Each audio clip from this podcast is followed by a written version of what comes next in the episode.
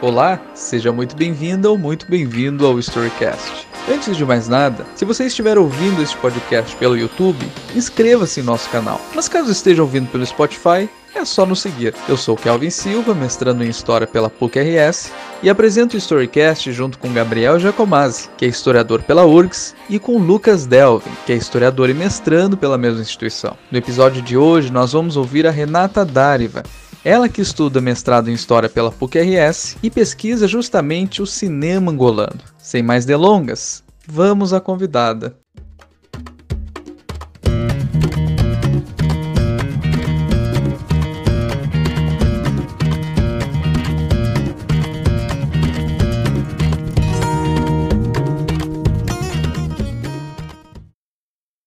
Episódio de hoje, veremos a respeito dos cinemas africanos e as suas utilizações em sala de aula. Primeiramente, o que são cinemas africanos? Muito do que se conhece da cinematografia africana surgiu no decorrer dos anos de 1960 ou mais tardiamente de 1970, como é o caso de Angola e Moçambique. Essas cinematografias estavam atreladas a questões como a descolonização da mente através da imagem, onde, em linhas gerais, buscava-se romper com os inúmeros estereótipos do e sobre o continente africano através da imagem, criando assim novas linguagens das Áfricas. Entretanto, essas cinematografias muitas vezes apoiaram regimes monopartidários, como é o caso de Angola e de Moçambique, através de regimes como o do MPLA e da Frelimo, respectivamente. A respeito do assunto, indicamos a obra de Alessandra Meleiro, Cinema no Mundo, Indústria Política e Mercado, do qual o primeiro capítulo busca avaliar essas questões. É importante se destacar que em alguns países o pensar fílmico não está vinculado necessariamente ao processo da independência e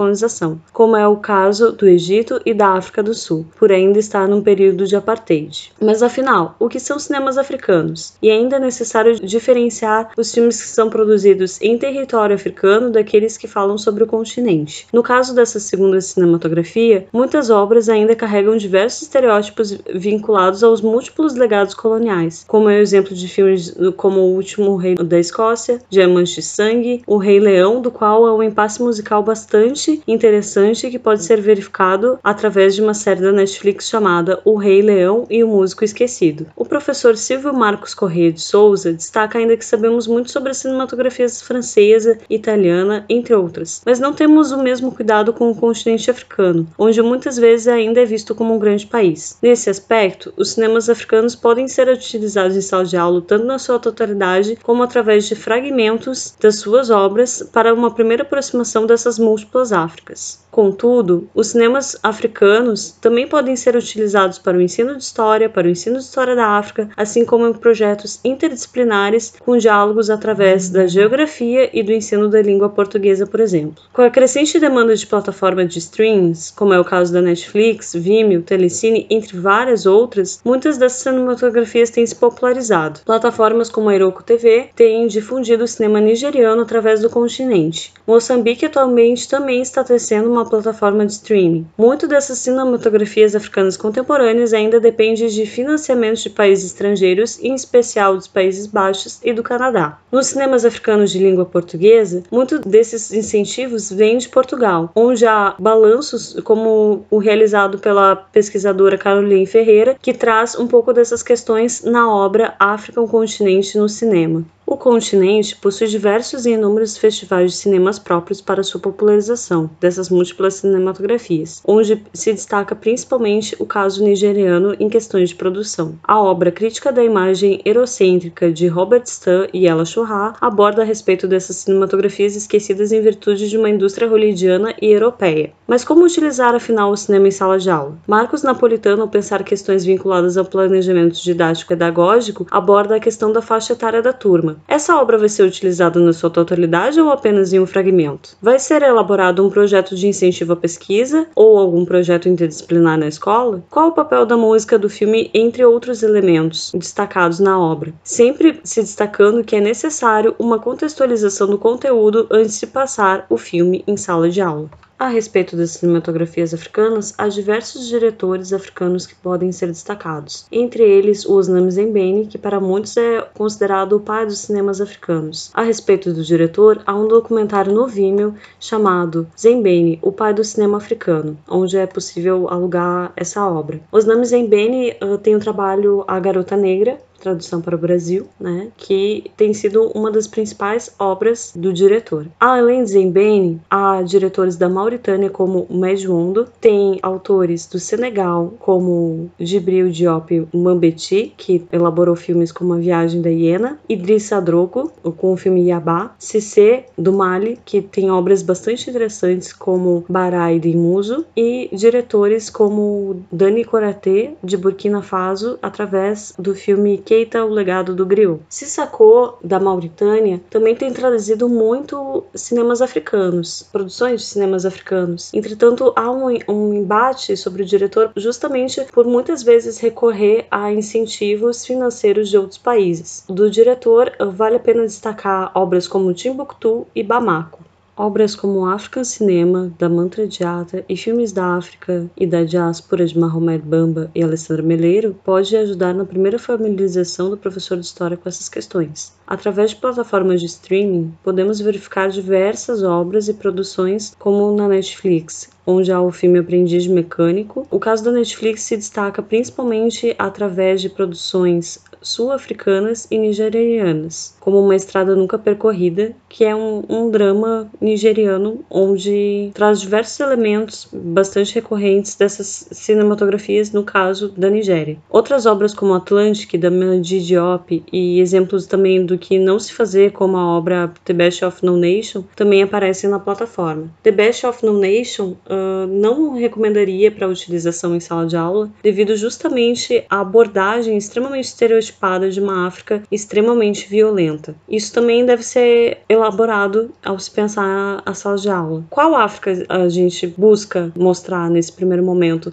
O estereótipo de uma África ou várias Áfricas violentas, onde há apenas guerra, miséria e fome, ou outros vários elementos desconhecidos? Eu indicaria ir para o caminho dos vários elementos desconhecidos para depois uh, se falar de problemas, né? É, a gente está abordando sobre um continente muito múltiplo, com diversas culturas e diversas dificuldades próprias. No Telecine Play há também títulos como Rafiki e John África. Rafiki é interessante nesse sentido, pois a obra trabalha muito a questão do homossexualismo, né, podendo ser aplicada para estudantes de ensino médio. É, as dificuldades das duas meninas de viverem o, seu amor livre e as questões das suas famílias tradicionais falam muito ainda sobre os problemas de cidadania, não presentes apenas em território africano, mas no mundo todo. Então seria bastante interessante o caso dessa obra para aplicação de projetos vinculados às questões de cidadania. O caso da Netflix ainda uh, se torna bastante interessante na popularização dessas cinematografias, principalmente por uh, atualmente coproduzir obras e projetos uh, como Made in Africa, que estava disponível no mês de maio de 2020. Na plataforma também vai estrear o primeiro filme moçambicano chamado Resgate, no dia 1 de julho. Essas cinematografias africanas, como eu disse anteriormente, muitas vezes estavam vinculadas a projetos monopartidários,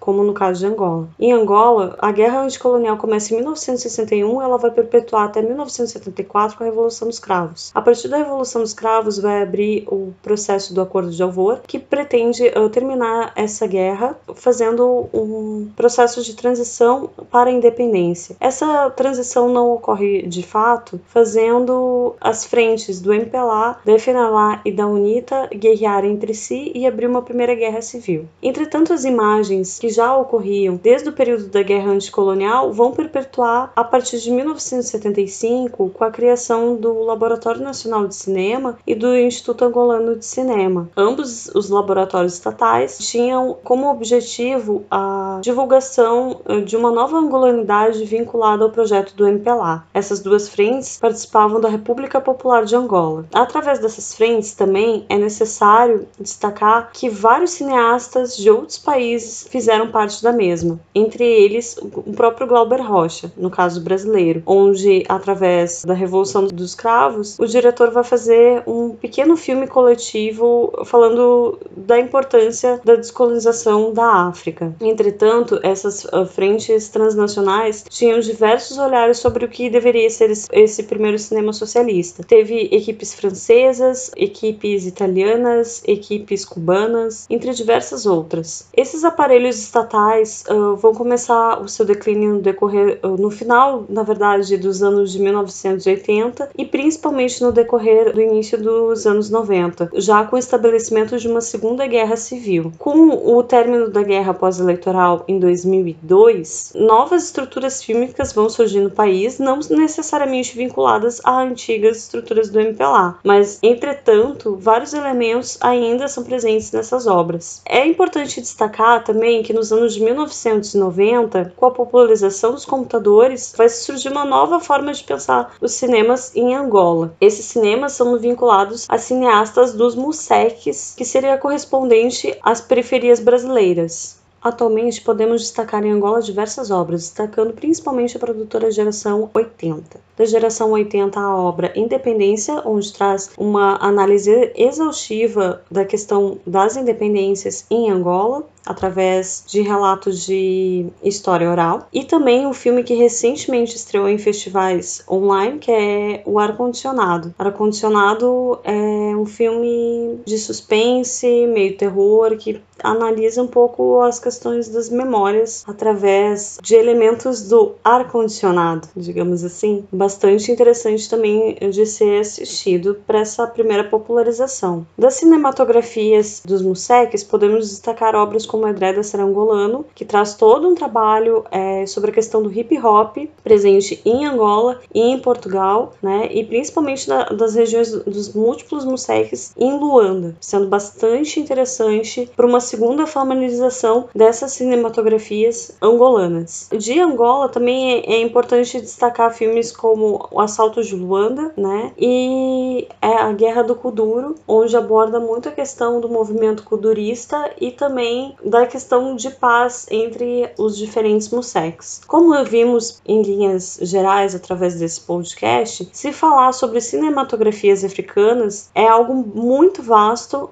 onde demanda primeiro uma familiarização do professor e do profissional de história a respeito dessas obras, para depois poder utilizar delas em sala de aula. Entretanto, esses recursos didáticos são extremamente ricos e há inúmeras possibilidades de projetos de pesquisa em sala de aula, assim como projetos interdisciplinares e também de pesquisa acadêmica. Além das obras já destacadas, gostaríamos de destacar Marc Ferrot, ainda vinculado à Escola dos Análises, através da obra Cinema e História, onde há vários debates sobre a utilização do filme e a sua possível utilização em sala de aula. Mônica Almeida Cornes, através do artigo Cinema e História, um debate metodológico, onde a autora traz um debate justamente entre a concepção de cinemas e usos fílmicos entre Marc Ferrot e Pierre Sorlan. Valentim Mundimbi, com a obra A Invenção da África, Gnose e Filosofia filosofia e de conhecimento. Mundimbe é interessante, uh, pois traz o conceito de biblioteca colonial, né, onde há várias coisas que podem ser suscitadas